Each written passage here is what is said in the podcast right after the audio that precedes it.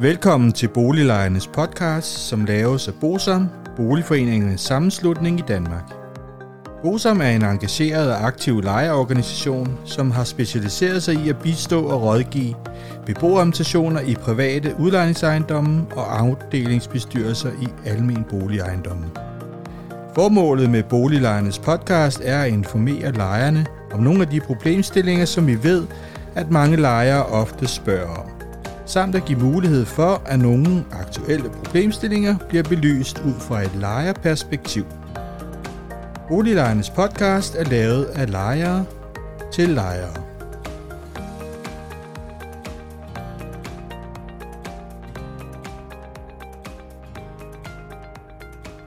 Velkommen til Boliglejernes podcast. Mit navn er René Sur, og jeg arbejder i Bosom.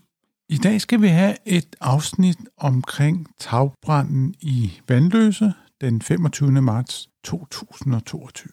Og grunden til, at vi laver podcasten, det er jo dels, at man har besluttet i ejendommen at genopføre den, og dels, at vi i Bosom har haft mange spørgsmål omkring tagbranden, og hvad der var årsagen til tagbranden. Og som vi plejer at sige, så tager vi jo altid gerne imod ønsker om de ting, vi skal lave en podcast om, så vi kan få udbredt noget af den viden, der er om vores allesammens boliger.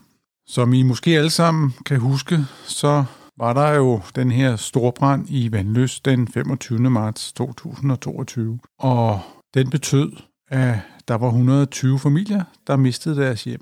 Man forventer, at det tager en to-tre år at genopføre boligerne, og det har jo naturligvis nogle ganske alvorlige konsekvenser for de beboere, der er blevet ramt af det her. Men det vi skal forholde os til i dag, det er, hvad var det, der skete? Hvis vi starter med at se på den rapport, der ligger fra DBI, og DBI det er Dansk Brand- og Sikringsteknisk Institut. De har lavet en rapport om hele forløbet, både omkring branden og hvad der var årsag til branden.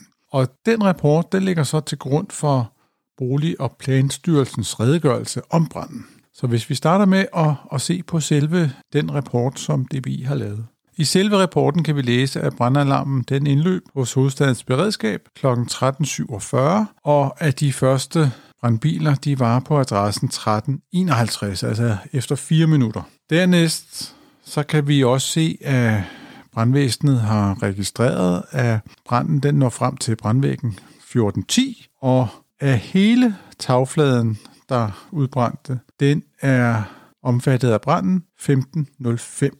Man kan i hvert fald sige, at branden den spredte sig voldsomt hurtigt, og man kan også sige, at de brandvægge, der skulle forhindre i, at branden spredte sig, ikke viste sig at forhindre branden i at sprede sig. Derudover så kan vi også se, at, at branden den spredte sig både over tagfladerne, og den spredte sig også ned i boliger nedunder. I rapporten kan vi se, at det, der var problemet i denne bebyggelse, det er, at der manglede brandmæssige adskillelser, der manglede tætninger mellem lejlighedsskæld og tagdækning, at brandvæggen mellem bebyggelsen to karrierer ikke var intakt, samt at etableringen af undertaget var udført i et let antændeligt materiale med en stor brandbelastning. Og det er især de fire primære forhold, der gjorde, at branden kunne sprede sig så hurtigt i tagkonstruktionen, som, som vi oplevede. Og det var så også medvirkende til, at det kunne sprede sig ned igennem etagerne. Det kan også konkluderes, at den voldsomme spredning, den skyldes, at der var nogle mangler i relation til bygningens opførsel og den senere renovering. Og hvis vi skal gå ind i nogle af de ting, så kan vi se, at rapporten for DBI, den viser, at selve bygningen ikke var bygget i overensstemmelse med de betingelser, der var i den oprindelige byggetilladelse fra 1937. Og i den byggetilladelse, der stillede bygningsmyndighederne krav om tilsluttende skillerum til taget skib for hver anden trappeopgang. Og selvom der er meget, der er nedbrændt, så mener DBI, at der er stor sandsynlighed for, at der kun var opført to af disse rødadskillende skillerum i hele bebyggelsen, og at begge disse skillerum var etableret i bebyggelsens anden karré, og det vil sige længst væk fra stedet, hvor branden opstod. Derudover så var der en tagrenovering i 2003. Det har DBI også været inde og se på den byggetilladelse, og de byggemødereferater og, og udbudsmaterialer, det hele har de været inde og kigge på. Ud fra det projektmateriale, der ligger, der kan de se, at der blev etableret et undertag i materialer, der er lettere antændeligt, og som har en væsentlig større brandbelastning end den oprindelige tagdækning. Så har man heller ikke i forbindelse med tagrenovering taget højde for at sikre, at de nødvendige brandmæssige adskillelser var etableret. Dertil er der også nogle af de oprindelige lægter, der var ført gennem brandvæggen i spidsløftets øverste del. Det vil sige, der har været gennemgående huller i en del af brandvæggen, hvilket helt naturligt ikke er så godt. Fordi de her huller, de har sandsynligvis tilladt branden at placere i den øverste del af tagkonstruktionen. Den antagelse her, det skal jeg skynde mig at sige, de, den øh, underbygges af de droneoptagelser, der blev lavet i forbindelse med branden, og der mener man, det er sandsynligt, at, at forholdene er på den måde. Vi kan også læse i rapporten, at DBI påpeger, at der var brandbare materialer i tagfoden og i udhænget, og det antages også at have ført branden forbi brandvæggen. Så er der selve brandens haven af de underliggende lejligheder, og der mener man, at det er blandt andet er sket i, som følge af undertagets materialer og de mange, manglende brandmæssige adskillelser i spidsloftet, og af, da derved skete en gennembrænding af etageadskillelsen, og den her etageadskillelse, den var udført i træ.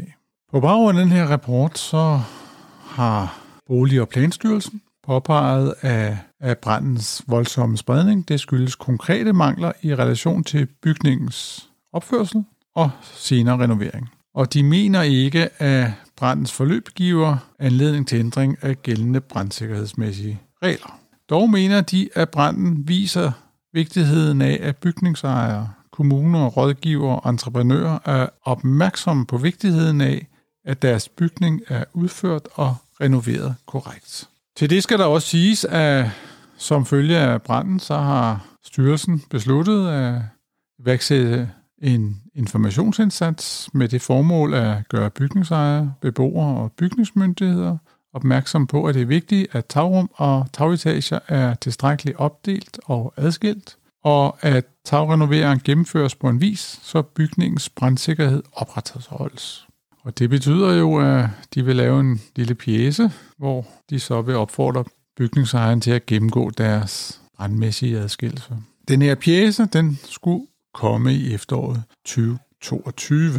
Set med lejeøjne, så er det selvfølgelig problematisk, at det ser ud til, at der er lavet ændringer i forhold til de byggetilladelser, som man har fået fra kommunen, og der efterfølgende ikke er nogen, der har, har godkendt den færdige bygning.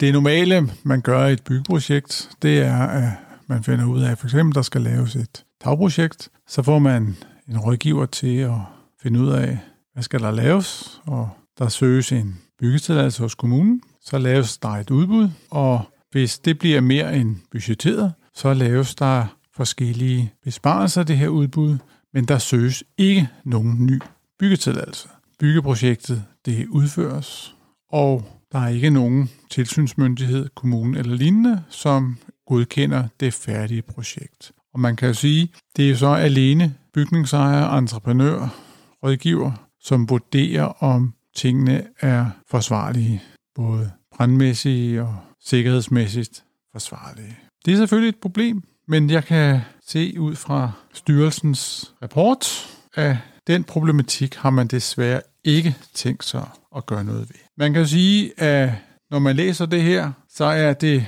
et sammenfald af flere omstændigheder, der gør, at branden udvikler sig så hurtigt.